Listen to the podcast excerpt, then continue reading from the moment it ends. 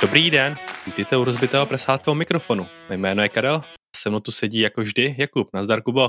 Ahoj, Karle. Tak co, jak to jde? A asi klasická otázka, co máš dneska k pití? Karle, co ti, co ti k tomu asi můžu říct, když otevřu okno a pořádně se z něj nahnu a koukám ven, tak vidím panoráma pražské Pankráce, což znamená jediné, a to je to, že už bydlím zpět v Praze, takže už nejsem německý občan, ale už jsem pěkně přestěhovaný zpátky do Prahy, což v podstatě značí, že jsem vám naprosto famózně. A abych tím nezatěžoval, teda, my jsme se už včera potkali, že, takže jsme si všechno vyříkali hezky. Ne, nebudu dělat, že jsem překvapený, že jsi v Praze. Ale uh, k pití, k pití dneska mám uh, kávu, překvapení, uh, od pražírny Crowtree, nějaký havraní strom. A udělal jsem velkou chybu, uh, protože ta káva je směrovaná nebo je určená především na, na přípravu espressa, což znamená, že je strašně hořká, strašně jako silně pražená a v, ve filtrovaném kafi, který si dělám, já to chutná naprosto hrozně. Takže nechci teda házet žádnej shade na kávu, na tuhletu praždidnu, věřím tomu, že mají super, super kávu, ale teda ne na to, co jsem chtěl, takže jsem trošku, trošku zklamaný. A na základě něčeho to musel objednat, ne? Nebo nějaký recenze, takže... No, ona, ona byla totiž na té stránce, kterou jsem, kterou jsem objevil tady v Čechách, kde nabízejí právě kávy z různých pražíren, tak ona byla hrozně drahá a byla v hrozně velký slevě. Takže já jsem si říkal, ušetřím, vydělám na to, že jo. Jasný, jasný, cinklé penízky. Přesně, tak... než abych si pořádně přečet, co vlastně kupuju, takže jsem si koupil nějakou hroznou, no prostě, se, prostě mi to nechutná a budu s tím muset naložit nějak, nějak jinak. Karle, jak se, jak se máš ty a jak jde jídlo? Uh, já se mám dobře. Uh, my vlastně nahráváme teda dopředu, ale Uh, máme to načasovaný, takže teď v pondělí nám končí nouzový stav v České republice, takže se na to strašně těším. Je to takový světlo na konci tunelu. Um, a jídlo, uh, prosím tě, já jsem teď nedávno zkoušel seitan, si udělal vlastní. Mm. No, mm. A ono to je jako vlastně strašně jednoduchý. Ono si uděláš jako nějak těsto a pak to myješ ve vodě a potom ti z toho zbyde prostě lepek a to je seitan. Je to strašně drahý v obchodě a z, z mouky si uděláš dvojitou porci uh, za deset korun. A s čím jsi to dělal potom? Uh, dělali jsme, uh, Kristý potom dělala výpečky z toho. Mm-hmm. Jsme zkoušeli. A té přílohu už si úplně nepamatuju. Takže vlastně jde o to, knedlík, něco takový, že ty ten seitan pak vlastně hrozně okořeníš, aby to vlastně připomínalo chuť toho, čeho chceš dosáhnout, že jo? Přesně tak, no, je to, když se to řekne, tak je to prostě jako tofu třeba, nebo něco takového, mm-hmm. Je to prostě o té konzistenci, jak si uděláš a musíš to prostě ochutit. Jo, na druhou stranu, když si uděláš jako kuřecí prso bez soli, pepře, ničeho, tak ono to taky jako nemá mm. nějakou bájnou chuť, jo. Takže, takže tak, ale si dost o jídle, Kubo, o čem dneska budeme mluvit? Karle, dneska máme takovou speciální epizodu, protože mě občas už chodí, už mám nějaký posluchače, máme nějaký posluchače, nějaký čtenáře a s tím ohledem občas přijde nějaká otázka. Ať mm-hmm. už přes e-mail nebo v naší skupině na Facebooku.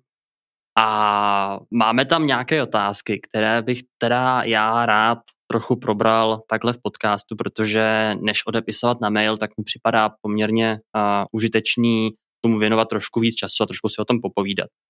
Takže dnešní epizoda nebude mít žádný ústřední téma, ale budeme odpovídat na otázky, konkrétně na tři. A teda asi nemá cenu na nic čekat, tak ale jak zní ta první otázka? Tak uh, máme tady první otázku od Romada a Lubomíra. A ta otázka zní, co dělat, když investování začíná pozdě, například kolem padesátky?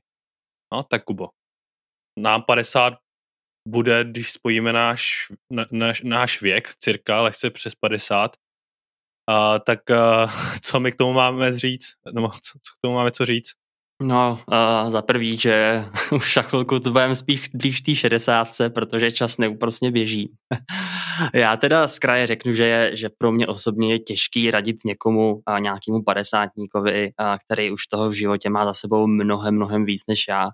Uh, jako nejsem člověk, kterýmu by ještě teklo mlíko po bradě, ale rozhodně nejsem žádnej, žádnej za prvý finanční guru nebo za druhý uh, člověk s letitejma životníma zkušenostma. Je to pro mě takový těžký. Ale i tak bych řekl, že, uh, že nějaké obecn- nějaká obecná pravidla bych určitě dokázal stanovit uh, bez ohledu na věk.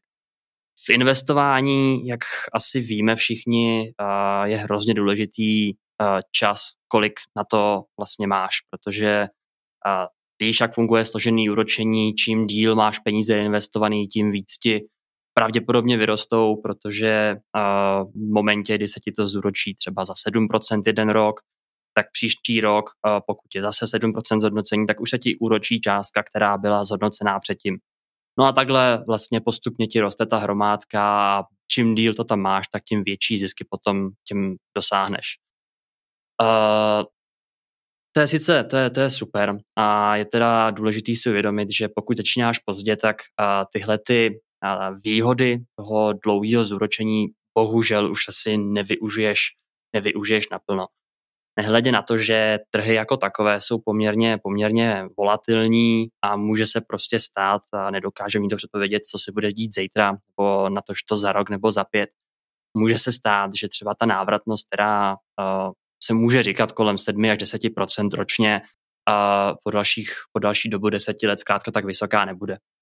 Takže než se vůbec dostaneš k tomu investování, tak já bych asi začal tím, že každej i bez ohledu na věk by si měl trošku vlastně popřemýšlet o tom, čeho chce dosáhnout. Takže stanovení jasného cíle.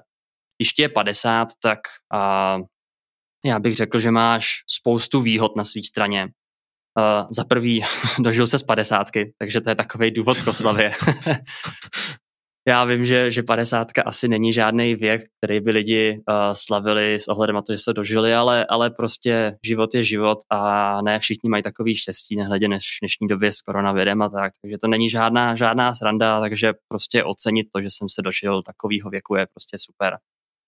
Dobrý, dobrý taky asi je, že spousta padesátníků si troufám říct, že bydlí ve vlastním, a protože ten poměr vlastního bydlení k nájemním je v Čechách poměrně jednoznačně a, prospěch toho vlastního. A o to víc to potom platí u starších lidí.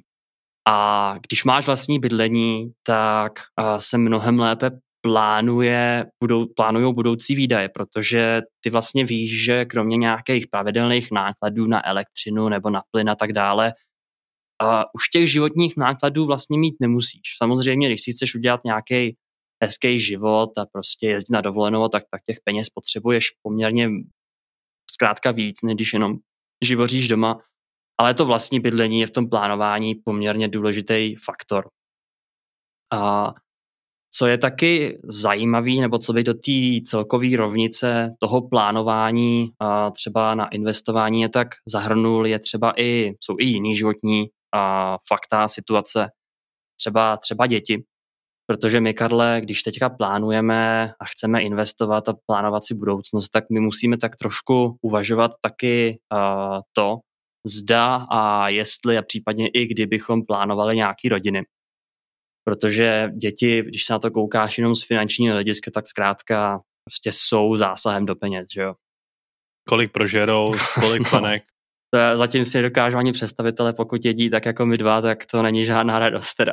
No, to je, prů, to je průser, to ti říká na rovinu. No, takže, takže třeba ten padesátník už je v trošku lepší situaci, protože ty děti už třeba má, jsou odrostlí, nebo aspoň už nejsou tak daleko k tomu, aby byli soběstační a, a to, je, to zase ulehčuje to plánování.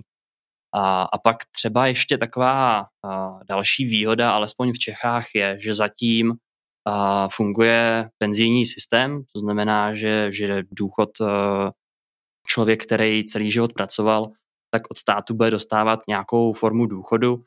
A, se současnýma veřejnýma financema to vypadá čím dál tím hůř z důchody a Karle, osobně teda rozhodně neplánu, nebo nechystám se, nepočítám s tím tolik, abych a na to zkrátka spoléhal.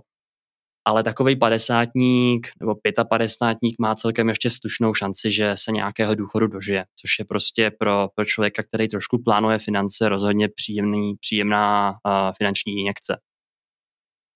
Takže, uh-huh.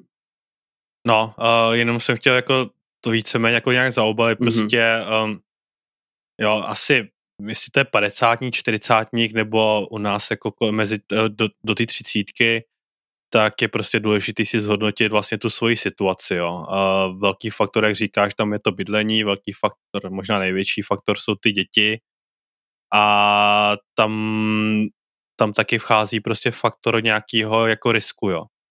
A u nás jako my, hlavně Kuba je prostě obrovský fanoušek prostě é té ef fondu, ale to je z toho důvodu, že uh, jo, ví, že ještě investovat jako pár desítek let prostě jako bude a každý by si prostě měl zhodnotit takhle svoji osobní situaci.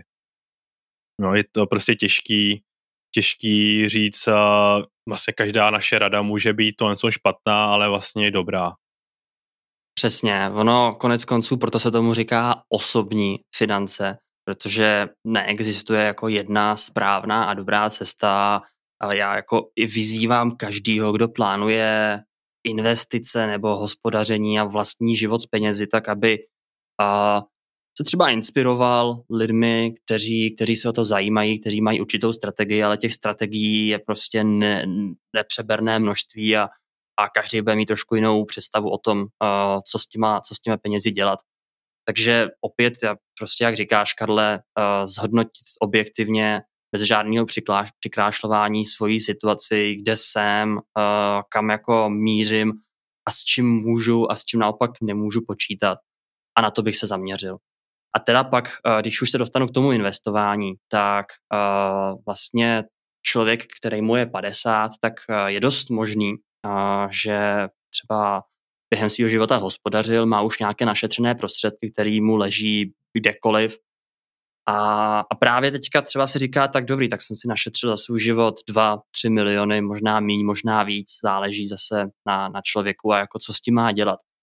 A tady, jak říkáš ty, jak jsi říkal ty, Karle, tak záleží vlastně, co bude preferovat, protože těch cest je víc, může vlastně preferovat nějakou, nějaký budování a nemovitostního impéria, že může se člověk rozhodnout pro to investovat v nemovitostí.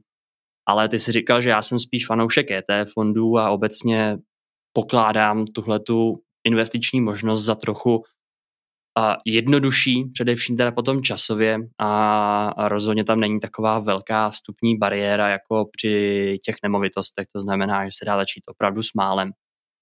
A já bych teda tady asi vyzdvihl a něco, čemu se říká life strategy. A je to taková forma investování od Vanguardu a dokonce už to je i formou é té ef. A vlastně to je taková investiční strategie, kde se investuje do kapitálových trhů, ať už to jsou akcie nebo dluhopisy, kdy v podstatě ty si koupíš fond, který a, má nějakou dobu, a, takovou expirační dobu, kdy vlastně on vlastně plánuje s tím, že ten fond by se měl vybírat v určitém roce. Takže když to pak vyhledáš a odkaz potom můžeš najít samozřejmě na mý stránce, tak tyhle ty é té efka, která jsou mimochodem v Čechách velkou novinkou, nebo obecně v Evropě velkou novinkou teprve od roku dvacet dvacet, ale v Americe tyhle ty ještě indexové fondy fungují už od osmdesátých, devadesátých let. A vlastně to se, co se stane je, že ty vlastně vložíš peníze do toho fondu, koupíš si to é té ef a to é té ef vlastně investuje tím stylem, jako kdyby si ty řekl, že chceš vybrat v roce dva tisíce třicet. To znamená, že v tom investičním světě máš nějaký trendy nebo takový doporučený alokace s ohledem na věk, kdy se říká, že čím starší seš, tak tím míň bys měl mít, tím menší expozice bys měl mít na akcie. To znamená, že ten poměr akcie versus dluhopisy v tom fondu se postupně vyrovnává a potom třeba, když už seš osmdesátník, devadesátník, tak už bys možná ani ty akcie vlastnit neměla, žít třeba jenom z dluhopisů a tak dále. A určitě se o tom nedá polemizovat. Někdo říká, že to je blbost v dnešní době s úrokovými sazbama dluhopisů. Někdo říká, že to je super, takže zase pravda je asi někde uprostřed a záleží na jednotlivcích. Ale pointa je taková, že uh, i člověk, který začíná později a třeba si řekne, že by si chtěl to é té ef koupit na vlastní triko, tak může si vlastně najít tyhle ty tikry od uh, Vanguardu a říct si, OK, půjdu do důchodu v roce dvacet třicet a koupíš si tohleto é té ef, uh, který je teda, ačkoliv je pasivní, tak je aktivně spravovaný a ten poměr se tam postupně upravuje podle toho, jak blízko k tomu roku dva tisíce třicet máš.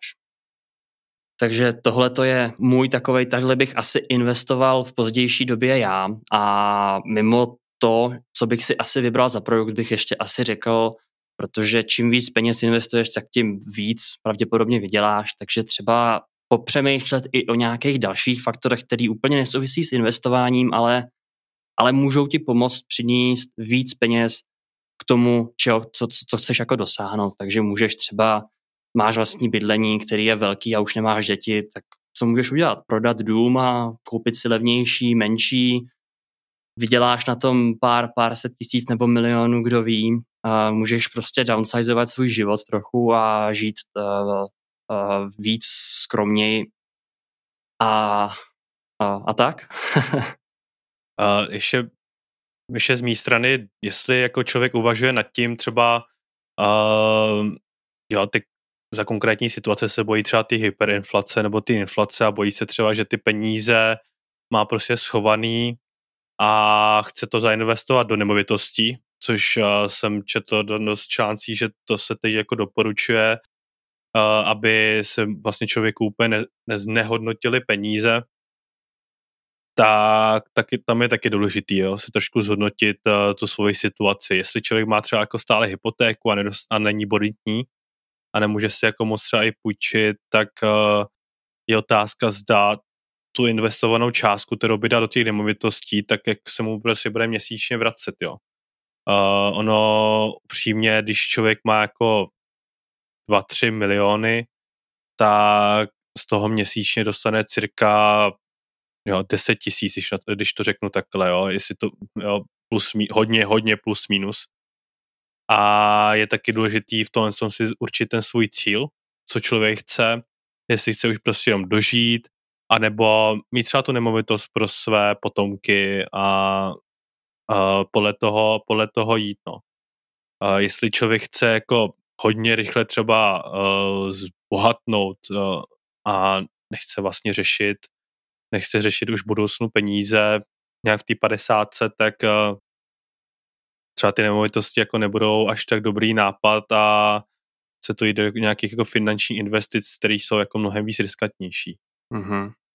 Takže uh, to je mm, jenom těm jako nemovitostem uh, čtu to zprava zleva, je, je to možný z toho důvodu, že to teď docela jako chroustám, nebo už to díl jako, jako uh, požívám ten z ty informace, mm, ale jo, neberte to jako prostě jako nějak uh, konsensus, jo, nebo nějakou prostě pravdu, opravdu si zhodnoťte jako vaší situaci, jestli se to vůbec jako vyplatí. Přesně. Ještě si dám na kous, Karle, uh, o těch dětech a možná pro padesátníka, který má třeba děti, který začínají studovat nebo už možná dostudovali, uh, tak možná jedna z nejlepších investic je uh, investovat do vztahu s těmi dětmi, protože pokud Pokud se na tom tak zamyslí, tak děti můžou být třeba taky jednou úspěšní, že? A mohou, mohou pomoct. Kuba má ty děti prostě jako jen investici. On jako k ním nebude mít vztah, on na ně nalepí jejich jméno a budou ho budou muset živit, no. Jednoho bude narvet do nějakého profesionálního sportu, aby vydělával miliony. Protože tak to funguje. Přesně tak a z toho druhého udělá nějaký, jako něco jako jistějšího, třeba nějakého doktora, právníka, tak. No a teda poslední, co si myslím, že je super investice a to teda bez ohledu na věk, ale v tomhletom krizovém věku padesát let a víc to začíná stávat čím dál důležitějším a to je zdraví. Takže pohyb a dobré stravování, návyky a tak dále. Protože k čemu ti tam ty peníze pak budou, když od padesát pět šedesát nemůžeš pořádně vyjít schody. Přesně tak, no. To už, to už se to zvládneme teď, víť, Kubo. Včera, jak si vyšel ty schody, ty, ty dvě patra, jak se zpětně zadýchal. No, je to pravda, ta korona mi nesvědčí. Jdeme na další otázku, Karlem? Uh, půjdeme na další otázku, ale než na ní půjdeme, tak um, si uděláme takovou menší pauzu, uh, takovou menší reklamní pauzu jako na Nově. Ne, bude mnohem kratší, nebojte se. No, tak za chvilku, za chvilku jsme zpátky.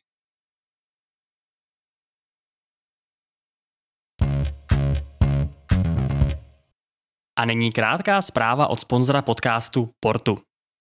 Jak jistě všichni víte, jsem velkým zastáncem pasivního investování do indexových E T F fondů, jelikož jde o dlouhodobě nejlepší způsob zhodnocování peněz. Upřímně mě nenapadá jednodušší cesta, jak do E T F fondů investovat, než skrze oblíbenou českou robo-advisory službu Portu. Portu je investiční platforma, díky níž získáte na svou stranu všechny výhody pasivního investování. Automatizace, reinvestování zisků a pravidelné rebalancování portfolia. Portu tohle všechno udělá za vás. Co mám na Portu opravdu rád, je jejich bezkonkurenční servis a vřelý vztah k zákazníkům. Za naprostou třešničku na dortu pak považuji pravidelný páteční newsletter, kde Portu odlehčenou a poutavou formou informuje investory o všech novinkách na kapitálových trzích. Osobně používám Portu pro jejich pokročilé tematické investice, jelikož tak jednoduše mohu alokovat část svého portfolia do strategie udržitelná budoucnost, která investuje do společensky zodpovědných nebo environmentálně založených firem. Účet u Portu se mimochodem zřídil i vlastním rodičům, a to ani nemluvím o tom, kolik přátel už ode mě dostalo investiční poukaz jakožto svatební dar. A protože si myslím, že trh nelze načasovat, nejlepší chvíle, kdy byste měli začít investovat, je právě teď. Pokud byste si chtěli investování přes Portu vyzkoušet na tři měsíce zdarma, můžete si zřídit investiční účet přes odkaz portu.cz lomeno rozbité prasátko. Jako vždy však nezapomínejte, že minulé výnosy kapitálových trhů nejsou zárukou výnosů budoucích. Investice na kapitálových trzích nejsou bez rizika, a proto nepodceňujte vzdělání v problematice. A nyní zpět k epizodě. Tak uh, další otázka, kterou tady máme, uh, se často objevuje na Facebooku, a to je, uh, jaký vlastně E T F fond vybrat. Uh, S and P pět set, nějaký americký index nebo celý svět? Kubo, co ty na to, experte? Je to tak. Uh, tahle otázka je v kuloárech Facebooku poměrně častá. A, a hned z kraje řeknu, že na ní neexistuje jednoznačně správná odpověď. Takže jako asi se vším v penězích a ve, financ, ve finančním světě a v ekonomice není jedna jediná správná odpověď. Než se dostanu k nějakým těm výhodám a nevýhodám jednotlivým fondů a indexů, tak asi nejdřív řeknu, co ty indexy vlastně jsou. Tak S and P pět set je americký index vydávaný firmou Standard and Poor's, který reprezentuje pět set největších amerických firm. Těch kritérií výběru je tam maličko víc a nezáleží pouze na velikosti, protože třeba možná si Karel zaregistroval, že Tesla, která byla nebo dneska už je, nevím jestli momentálně největší nebo minimálně to bylo v top tři největších automobilek na světě, tak v indexu poměrně dlouho nebyla a byla do něj zařazena až, až konce minulého roku. A, a to i přesto, že patřila už jako do top dvacet největších firm v Americe a tak dále. Takže ta metodika výběru těch firm je trošku složitější, ale pointa je taková, že takové pravidlo pravý ruky by znělo, že do toho spadají uh, těch pět set největších amerických firm, kdy v Americe nalezneš asi tři a půl až čtyři tisíce veřejně obchodovatelných firm, takže akcí. No a celý svět uh, jsou pak indexy, které vlastně jsou známé dva, uh, především pro evropské investory. Jeden je M S C I, a druhý je F T S E, a což jsou zase indexy vyrobené od nějakých firm. M S C I je, chcete div se, od firmy M S C I a F T S E je od uh, Financial Times Stock Exchange, uh, což tuším je nějaký, byl původně nějaký magazín, než je to taky asi nějaká investiční firma. A ty zase vybírají firmy z celého světa zase na základě různých kritérií, jako je tržní kapitalizace a, a, a asi i nějaké další a, kritéria. No a otázka většinou zní, jestli si má člověk vybrat a, pouze ten americký index, to znamená koupit si E T F od Vanguardu nebo od iShares, který sleduje pouze těch pět set největších amerických akcí, který, nutno podotknout, dlouhodobě a, překonávají mírně průměr těch světových trhů.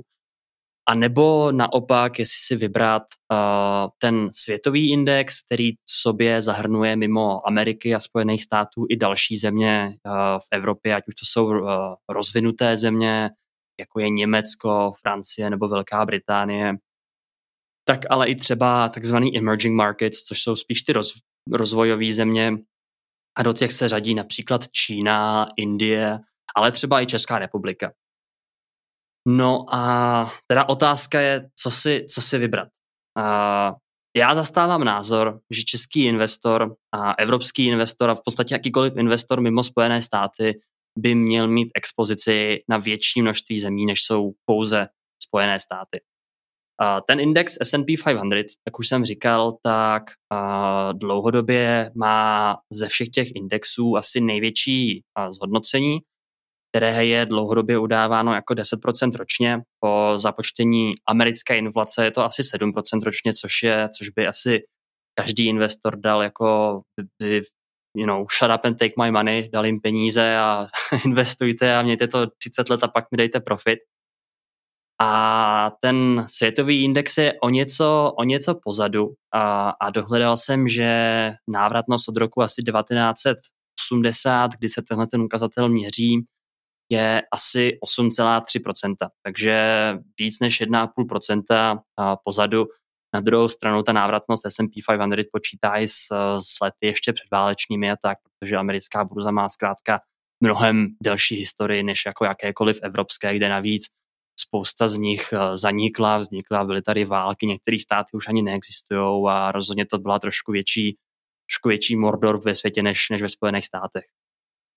No a ještě jedno takový důležitý kritérium, když jsme u těch čísel, je takzvaný P E ratio, což vlastně je jeden z nejzákladnějších ukazatelů akcí a veškerých kapitálových, a, kapitálových aktiv. A to je, tomu se říká price to earnings ratio, což je vlastně a, ukazatel, a, který ti říká, kolik by si musel zaplatit Uh, peněz za to, aby si získal uh, zisk jednoho dolaru. To znamená, že když máš P E třeba čtyřicet, to jsou většinou celá čísla, pohybují se od jedničky až třeba do, do, do tisíce.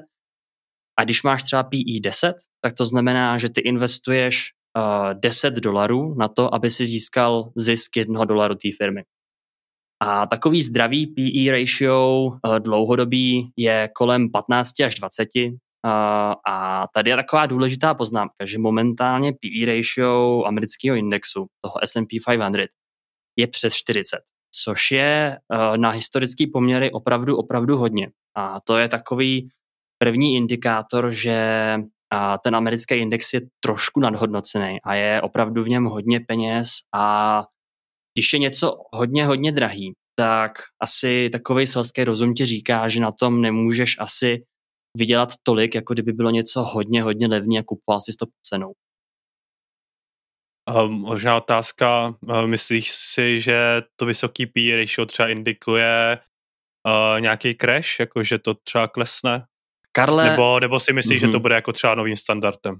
Upřímně, upřímně nevím. Já se opravdu snažím vyvarovat takovým těm předpovědím, protože nejsem žádnej finanční analytik a všechny knížky mě navádějí k tomu, že minulé výsledky nepředpovídají budoucí a tak dále. Rozhodně bych řekl, že to vysoký P E ratio je k zamyšlení a spíš než nějaký crash a osobně bych očekával, že spíš to bude přeznamenávat nižší budoucí zisky třeba v dalších několika letech. To znamená, že taková ta první chyba, kterou spousta investorů a konec konců i já bych se toho asi dopouštěl, je, že se koukneme na výsledky a historickou návratnost dvou indexů a řekneme si, OK, tenhle je vyšší, chci tenhle. Jenomže, jak se říká, ty si vlastně nekupuješ tím, že si koupíš index, který má vyšší dlouhodobou návratnost, tak si nekoupuješ budoucí vyšší návratnost. Takže si vlastně kupuješ minulý výnosy, který už pravděpodobně jsou zahrnutý v té ceně a to teda reflektuje to, že ty vlastně na to platíš víc, než bys třeba musel. No a když už jsem u toho P E ratio, tak třeba ten, třeba ten svět obecně má asi dvacet devět, takže asi o deset jedenáct bodů níž, kdy potom třeba emerging markets, kam, jak jsem říkal, spadá Čína, některé země v Latinské Americe a tak dále, tak má asi dvacet dva tu, tu P E ratio, což znamená, že ty trhy jsou uh, poměrně levné. A tuším, že Česká republika je snad na sedmi, to znamená, že když bys investoval uh, když bys investoval tisíc korun, tak si vlastně kupuješ uh, zisk. Uh, jsem se o to trošku zamotal, myslím, že sedmdesát korun, aby to sedělo ty, ty ratio. No a, a teda, co si vybrat? A, tak a, a spousta amerických investorů a i těch, i těch velkých kapacit, jako je třeba Warren Buffett, co všichni znají, nebo i zakladatel Vanguardu, John Bogle, a trochu tou světovou a globální diverzifikací opovrhují a říkají a propagují vlastně tu myšlenku, že americký trhy stačí, protože americké firmy obchodují po celém světě, a Facebook používají lidi v Čechách stejně jako v Americe a některé firmy, a tuším, že to byl Philip Morris, což jsou výrobci cigaret, tak a mají dokonce v zahraničí mnohem, mnohem vyšší zisky než, než v Americe. Takže a, taková... A to asi možná jenom do to podotnout, že ono i ty celosvětové fondy, tak uh, drtina většina z toho je. Uh, jako z, z, tý, z toho S and P pět set. Je to pravda. To je přesně pravda, Karle. A v tom světovém indexu, když by si vybral, ať už je to M S C I nebo F T S E, tak máš Ameriku zastoupenou asi padesát pět až šedesát procent. A to je právě pro mě ten fakt, že, nebo pro mě to je taková zelený světýlko, což znamená, že ta Amerika, ačkoliv, ať už si vybereš S and P pět set nebo M S C I, tak ji máš stejně silně favorizovanou v tom, co, v tom do čeho si, do čeho vlastně vstoupíš. Ale oproti té Americe ten M S C I zahrnuje i ty další země. A ty nikdy nevíš, který sektor, která firma nebo která země bude zrovna zažívat nějaký boom. A všichni jsme trošku ovlivněný médii, protože ať už čteš zprávy v Čechách nebo, nebo na, nějakým anglickým, na nějakých anglických uh, portálech, tak ta převaha uh, mediální, nechci říkat tomu masáž, ale těch informací z amerického světa je mnohem, mnohem víc než z jiných, z jiných států. A třeba všichni mnohem víc zareagujou na to, uh, když se daří americkému trhu a když prostě Apple zveřejňuje skvělý výsledky. Ale to, že třeba uh, Indie zažívá nějakou technologickou renesanci a potom třeba ten indický index trošku začne převažovat a táhnout ty firmy zbytek světa, to už nikoho moc nezajímá. Ale právě tím, že ty máš ten index světový, tak ty tenhle ten uh, rozdíl stále, stále chytíš. Uh, sice samozřejmě v mnohem menším měřítku, než kdyby vlastnil jenom indické akcie, ale zkrátka to tam máš. A třeba příklad z nějakých minulých let byl index, tuším, že Švédska, kde vlastně bylo Spotify, který to táhlo hrozným způsobem, protože prostě bylo populární. Na druhou stranu potom zase je ten fakt, že ta tržní kapitalizace tam je mnohem, mnohem nižší a Švédsko v tom indexu bude mít roli třeba jako desetiny procenta. Jo. Takže ten, i když, i když ho tam máš, tak protože má tak malou váhu, tak to tolik nepřeváží. Uh, takže jako je to takový, jsou tako způsoby nebo jsou nějaký závěry pro i proti. Uh, já zastávám ten názor, že český investor by měl vlastnit celý svět a nespoléhat se jenom na Spojené státy. Že nedávno jsme ještě byli svědky toho, kdy jeden, jeden debilní tweet dokázal uh, určit, jestli trh půjde nahoru nebo ne. Díky bohu už naštěstí ty tweety uh, nejsou tak všudy přítomné po volbách. Pardon. No a, a prostě si myslím, že už jenom ten fakt, jak jsi říkal, že ta expozice na Ameriku je v těch indexech dost velká, i v těch světových, tak uh, nevidím moc velký důvod, proč vlastně jenom Ameriku, když můžu v podstatě jedním indexem pokrýt celý svět. Na druhou stranu uh, jsou tam i nějaké nevýhody pro ten celý svět. Uh, jak jsem říkal, tak dlouhodobá výkonnost je spíš hraje, hraje jako ve prospěch té Ameriky. A, a taky, co je pravda, je, že světový indexy a ty E T F fondy mají o něco vyšší nákladovost. To znamená, že aby si vlastnil M S C I World od iShares, tak budeš platit třeba o jednu desetinu a poplatcích ročně víc, než kdyby si skoupil uh, fond od Vanguardu, který mají poplatky tuším pod jednou desetinou procenta. Uh, což se zdá jako, že to není mnoho a já si myslím, že opravdu jedna desetina až tak mnoho není. Nicméně, nicméně třicet čtyřicet let hraje roli a může to potom být rozdíl třeba dvou, tří, čtyř procent ve finálním zhodnocení. Jasný, tak a... Já si abych to jako shrnul nějaký pro sebe. Ono v podstatě tam je jako otázka, a vlastně diverzifikace versus asi výnos. Jo, že ten celosvětový je trošku, nebo trošku je víc diverzifikovaný. Na druhou stranu v momentální době prostě S and P pět set má prostě o to procento a půl, nebo když to říkal, jako vyšší výnosy. Je to tak.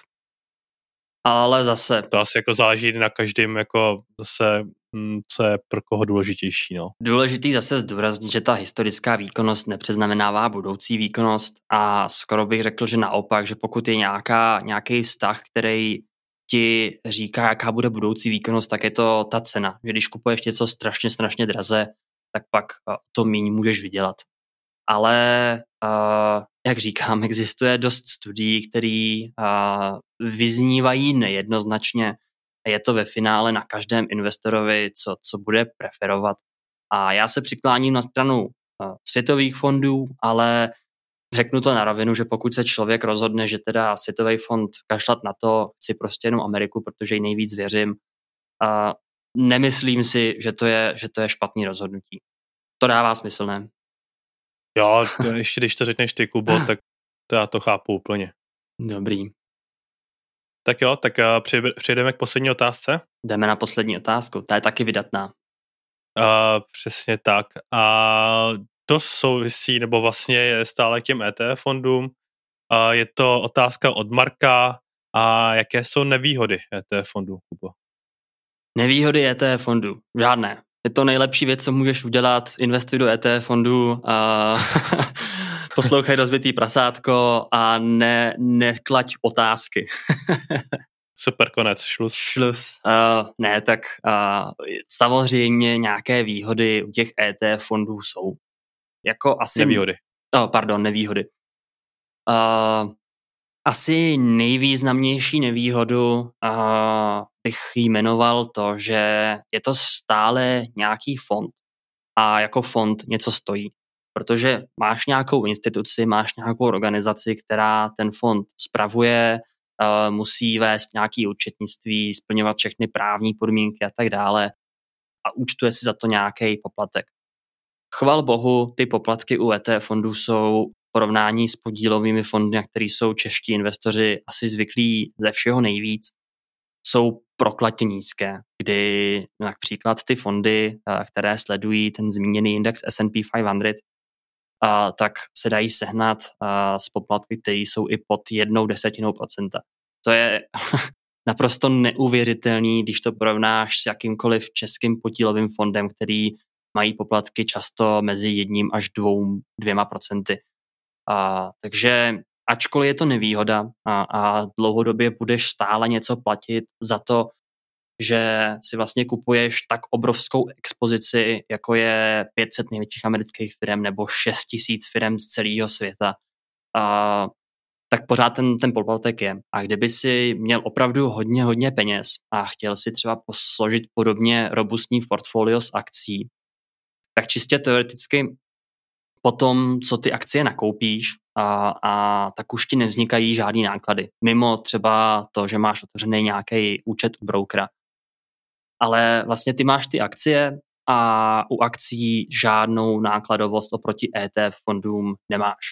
Takže to je taková nevýhoda, ale pořád si myslím, že pro většinu malých investorů, jako jsem ty, nebo jako seš já, prostě ty portfolia do od pár set tisíc až po nějaký nižší částky milionů, to nehraje zas tak velkou roli. A pořád si myslím, že to je asi nejlepší, co můžou s těmi penězi, pokud si vyberou kapitálové trhy, udělat. Druhá věc uh, uh, je, že investování do E T F fondů se může zdát pro takový ty ostřílí investory jako nuda. Uh, prostě řekneš si, OK, jdu, jdu do světového indexu, budu mít zhodnocení pár nebo sedm až osm procent ročně, občas to spadne, občas to půjde víc hm, a, a prostě kupuju si jeden, jedno E T F nebo třeba dvě, tři E T F fondy a to je, to je prostě můj investiční přístup. To pro někoho fakt může zavánět až skoro nudou a uh, někdo třeba i v tom investování hledá nějaký, uh, bych to řekl, uh, nějaký jako excitement. Jaký investory jako do automatu. Zrušení. No, přesně. Ale, ale jako je fakt, že když kupuješ to E T F, tak asi neočekáváš, že se ti třeba během tří let zhodnotí o, o na trojnásobek. Jako jo. A to se třeba u, u jednotlivých akcí nebo i třeba jiných aktiv, že všichni známe Bitcoin, a tak to se tam zkrátka stát může, protože když si kupuješ tu jednu jedinou místo těch šesti tisíců, tak nejdeš cestou průměru, ale spoléháš na to, že třeba ten tvůj výběr může být buď šťastný, anebo na základě nějakého rozboru, ačkoliv teda studie tohleto spíše vylučují, tak můžeš zkrátka na základě vlastního uvážení a technické analýzy najít tu firmu, tu akci firmy, která bude dosahovat nadprůměrných výsledků. A pro někoho, já vždycky říkám, že si myslím, že ty é té ef fondy jsou jako skvělý a že by všichni měli mít hlavní část portfolia kapitálového právě v nich. Ale pokud prostě seš ten typ investora, který cítí, že uh, ho to baví a že by chtěl zkusit něco víc, tak já bych třeba řekl, proč nezaindexovat osmdesát až devadesát procent všech těch, všech těch prostředků. A s těmi zbylými deseti si třeba hrát trošku víc a třeba zkoušet tam nějaký svý vlastní výběry, protože investování, pokud, pokud vás to fakt baví, tak uh, proč, proč to neskusit? Třeba budeš mít štěstí, třeba s těmi deseti procenty vyděláš, překonáš trh, budeš, budeš prostě mít lepší návratnost. Na druhou stranu třeba ne, ale potom, když dojde k tomu horšímu scénáři, tak alespoň víš, že ten zbytek peněz máš, nechci říct ochráněn, ale a investuješ podle nějakého konsenzu investičního a, a spoléháš na to, že ty trhy zkrátka budou efektivní i nadále. Takže to je taková, uh, taky taková nevýhoda é té ef fondů. Uh, tady těch bodů mám ještě pár. Uh, dalším bodem, který u nevýhod zmiňuji, je, že to není úplně nejlepší nástroj na dividendové investování. Dividendové investování je takový, kdy ty záměrně vybíráš akcie firem, který pravidelně vyplát, vyplácí svým investorům dividendy, což pak vlastně ti může generovat pasivní příjem.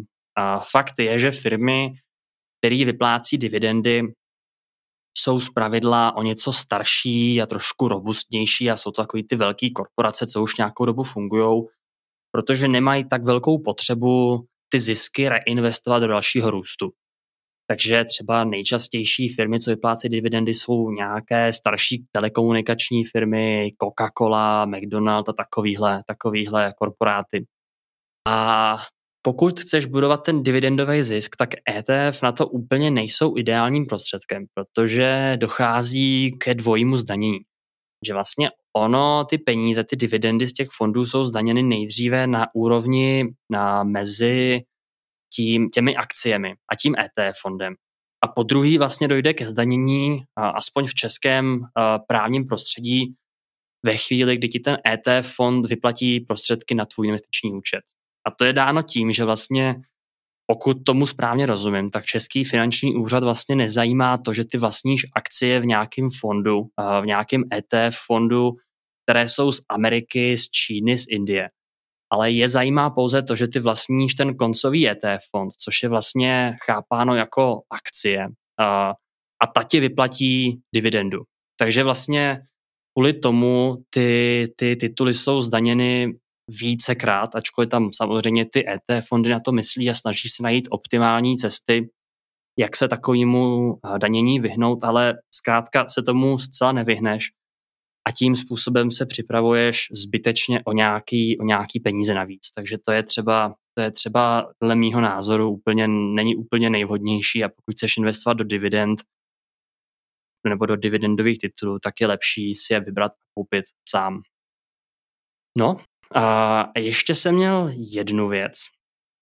A teď si vůbec nepamatuju, která to byla. A ah, už, už, už mi to došlo.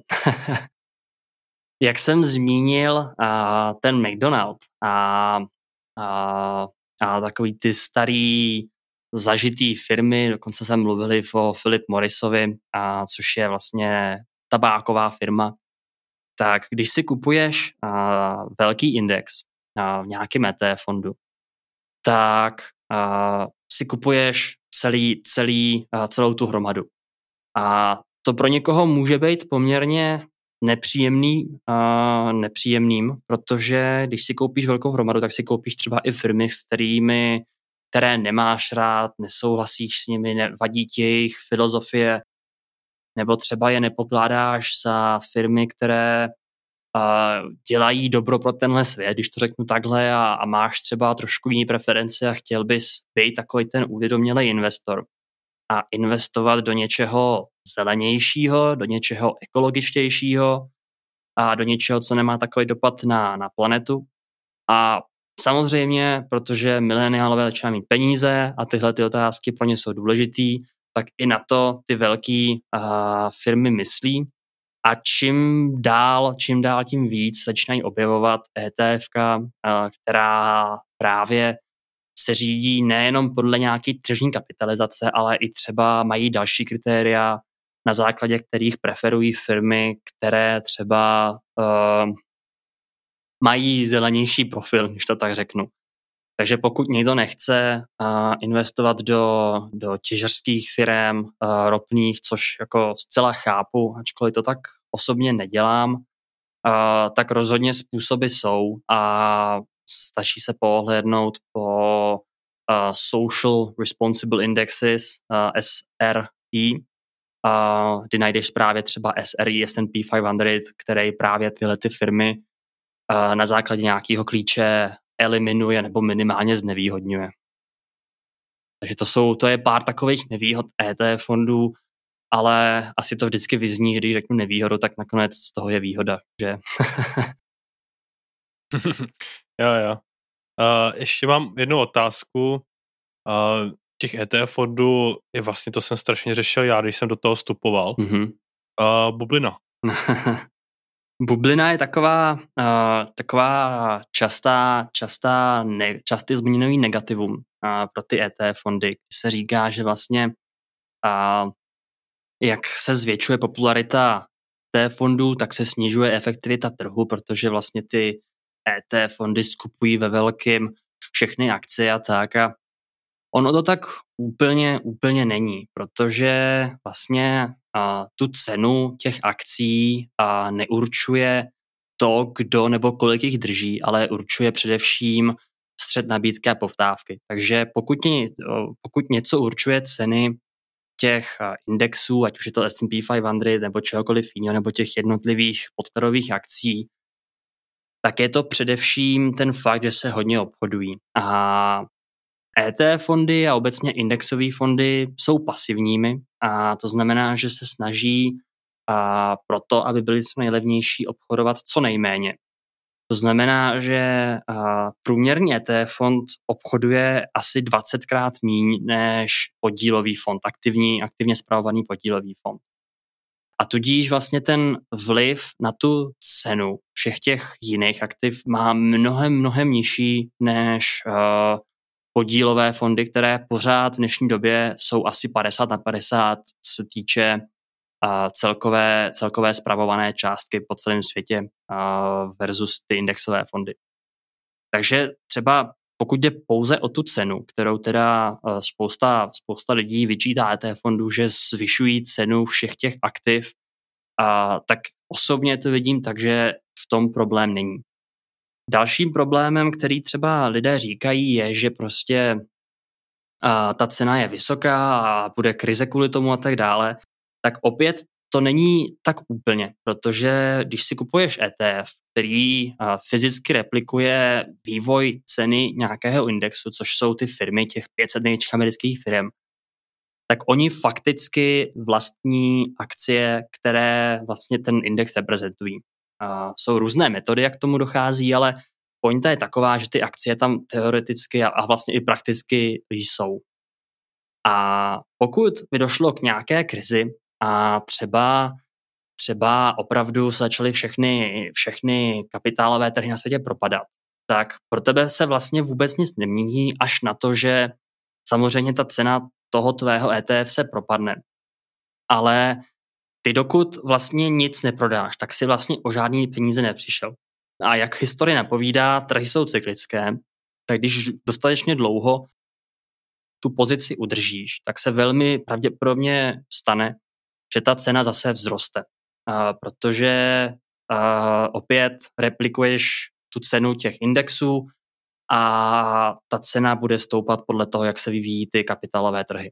Takže i kdyby došlo k nějaké, nějaké, nějakým zásadním propadům a lidi začali ve velkém uh, prodávat, tak uh, protože ten index v podstatě má, uh, je backupovaný, má v sobě ty akcie, tak se nemůže stát, že by vlastně byla nějaká, nějaký problém s tímto E T F prodat, protože i kdyby byl obrovský nápor investorů, kteří najednou všichni chtějí prodat své E T F, tak jediný, co se stane, možná nebude, nebude poptávka na samotném uh, trhu, kde ty investoři mezi sebou si ty E T F prodávají, ale musí se, musí se vlastně realizovat to, že ten, uh, ten takzvaný market maker, který ty E T F vydává, pokud by k tomuhle došlo, tak on vlastně vymění ty E T F fondy zpět za ty akcie a ty pak můžeš vlastně, vlastně ty, ty akcie a prodat třeba ty akcie. Takže že by jako se propadla úplně cena uh, fyzicky replikovaných E T F fondů, se samozřejmě stát může, ale není to v podstatě žádný riziko.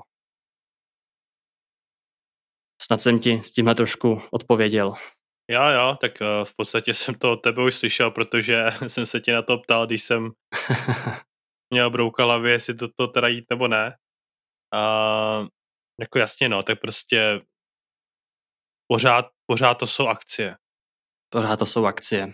Pořád to jsou akcie, prostě. Uh, dobře, Kubo. Tak uh, jestli, jsem, jestli umím počítat, tak jsme zodpověděli už na ty tři otázky.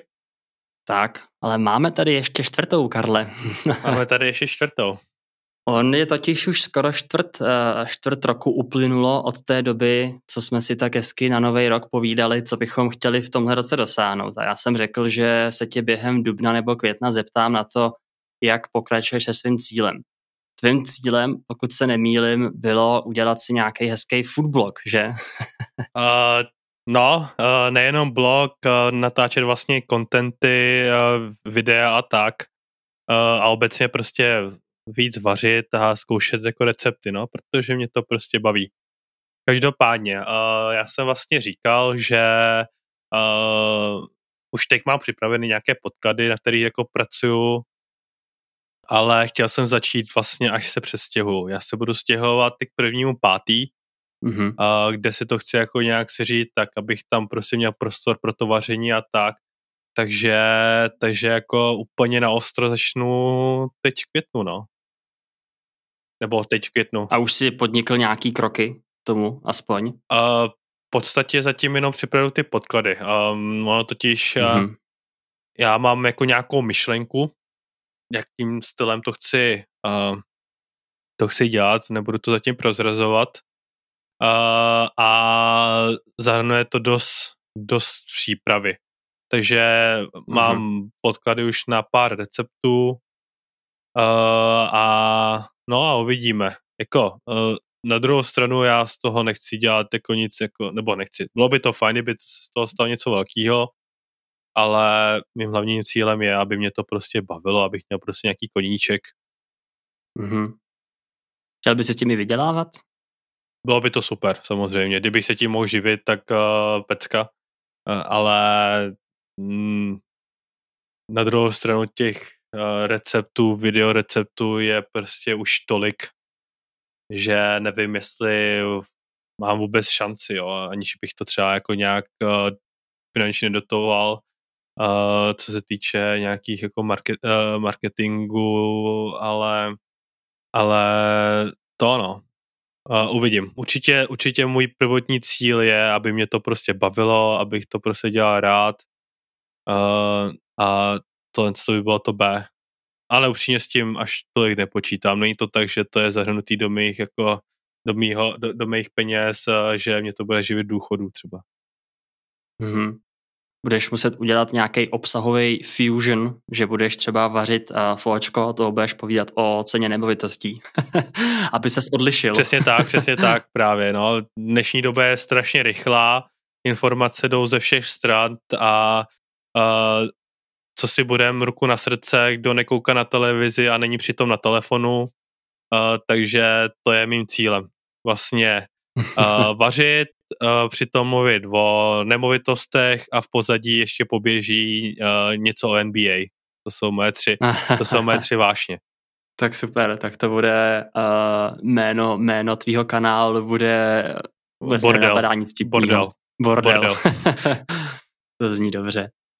Tak uh, Karle, asi to pro dnešek utnem. Uh, já zase poděkuju všem vám posluchačům, že jste si našli čas na náš, na náš podcast. Uh, jako vždy můžete nám napsat e-mail uh, info zavináč rozbité prasátko tečka cé zet. Jak jste viděli, tak na otázky odpovídáme. Já se snažím odpovědět na každý e-mail a když se sejdou nějaké, které se často opakují, tak v budoucnu si na ně opět vyhradíme epizodu. Uh, jsme i na Facebooku, máme stránku Rozbité prasátko, máme skupinu Finanční nezávislost C Z. Uh, můžete se připojit a pokládat otázky i zde, kde je spousta aktivních členů a dostane se vám poměrně chlé, rychlé odpovědi. A jako vždy budeme se na vás těšit za dva týdny, takže se mějte báječně a brzy naslyšenou. Karle, ahoj. Ahoj, ahoj, pasánou.